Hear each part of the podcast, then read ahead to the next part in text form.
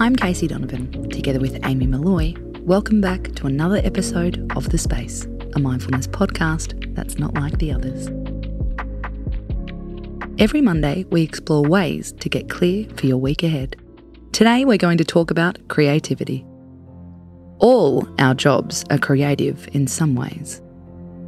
On a daily basis, you have to think outside the box. You have to find solutions to problems. You have to communicate your ideas in a way that people understand and engage with. That's a whole lot of creativity. A lot of people also have, or want, to start a creative side project. Do you stalk crafters on Instagram? Do you draw in your spare time? Has Netflix made you want to take up glass blowing?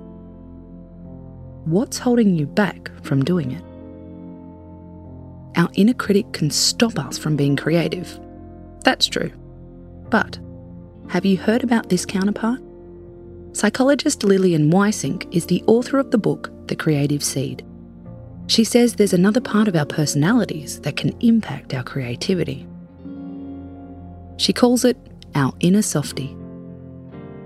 Your inner softie is the voice that says, You're too tired today. Go have a rest. You'll only get frustrated trying to start that today. You've got enough on your plate. You don't need to start a new hobby. The inner softie sounds like it's quite supportive, says Lilian. But really, it's not encouraging us to try. The underlying message of the inner softie is that you're not capable enough or good enough to be successful. So, how can you toughen up in the right way? Step 1 Are you aware of your inner softie? asks Lilian. Give yourself some time to think about this. What are some of the things it says to let you off the hook? How does it dissuade you from pursuing your creative goals? Take yourself through some of its deflating strategies. Step 2 Welcome a bit of logic. Encourage the part of your personality that counteracts the inner softie, says Lilian. This isn't about always pushing through or ignoring your urges.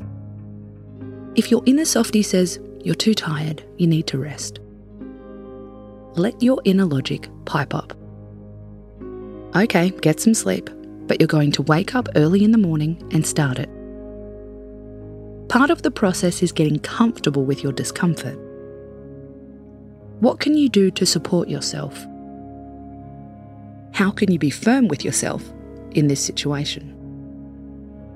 How can you encourage your own creativity? The moral of the story? We're all over our inner critic, but also be aware of its softer sister. Don't let fear hide under concern. Think of a logical way to support yourself.